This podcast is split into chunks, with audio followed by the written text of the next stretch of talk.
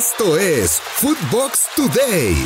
México juega partido amistoso contra Ecuador. Esta noche la selección mexicana sostendrá un partido amistoso en Estados Unidos contra su similar de Ecuador. Duelo en el que el Tri no pudo contar con sus mejores hombres y el Tata Martino tuvo que echar mano de jugadores sub-23 de la Liga MX para completar un roster de 18 futbolistas. Este ensayo le servirá a México para tener una baraja más amplia de cara a los juegos de eliminatoria contra Estados Unidos y Canadá. John de Luisa rompió el silencio sobre el veto a Chicharito en el Tri. El presidente de la Federación Mexicana de Fútbol, John de Luisa, explicó en entrevista con la cadena Telemundo las razones por las que Javier Hernández no es tomado en cuenta para jugar con la selección mexicana en el proceso rumbo a Qatar 2022, argumentando que son temas internos los que alejan a Chicharito del Tri. Lo mejor de Footbox. En Footbox México André Marín y Russo Brailovsky debaten si alguno de los seleccionados de esta noche tienen posibilidad de pelear por un puesto para Qatar 2022. Te voy a dar la derecha, Marín, que para ganar dinero sí está hecho este partido. Que lo único que importa es el dinero, por lo menos cuando programaron esto y a la gente de Zoom.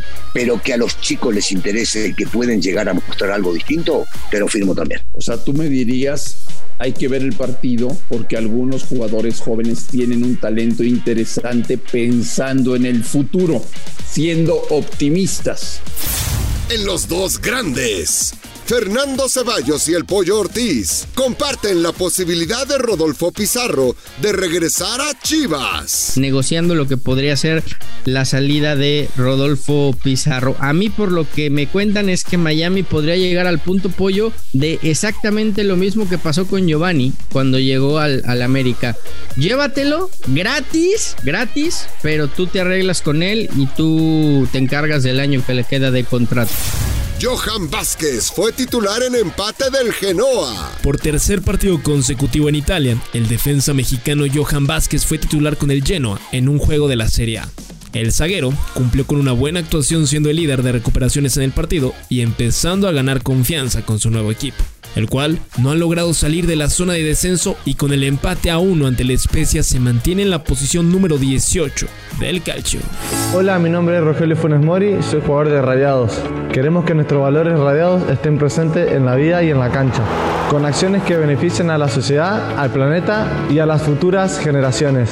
Participa en nuestra dinámica y juégate por el planeta. Así como Funes Mori, descarga la app de Persus y juégatela por el planeta. Tecatito y Porto, eliminados de la Copa de la Liga de Portugal. El conjunto del Porto selló su primer fracaso de la temporada al quedar eliminado de la Copa de la Liga en Portugal al perder 3 a 1 contra el Santa Clara. Y si bien le queda un partido dentro de la fase de grupos, ya no le será posible alcanzar a la escuadra rojiblanca que los derrotó. El mexicano tuvo actividad con los dragones durante el primer tiempo del partido. En tiro directo, Gustavo Mendoza entrevistó al exárbitro mundialista Edgardo Codesal, en donde comentó que él buscó implementar el uso del VAR desde 2002. No, yo hubiera querido tener VAR y, después cuando estuve ya como directivo de la Comisión de Árbitros eh, en FIFA mismo propuse la creación del VAR desde el 2002, después de un mundial con muchas acciones. Perdón, perdón, perdón, Edgardo. Tú le dijiste a la FIFA, a la International Board en el 2002 que había que poner un video arbitraje, un video para ayudar a los árbitros? Sí, claro, porque además era convencido de eso y todavía la tecnología no estaba tan desarrollada como ahorita.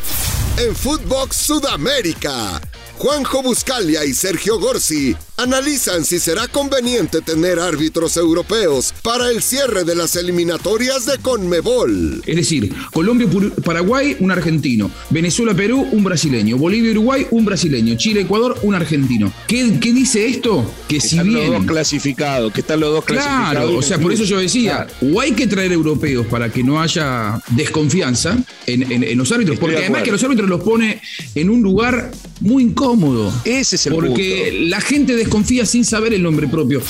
En Inglaterra colocan al Chucky Lozano con Manchester United. El delantero mexicano Irving Lozano está en la mira del Manchester United para el próximo mercado invernal, toda vez que así lo afirma la prensa inglesa, que asegura que el Chucky es visto como una solución ante la crisis que vive el equipo. Esto fue Footbox Today, un podcast exclusivo de Footbox.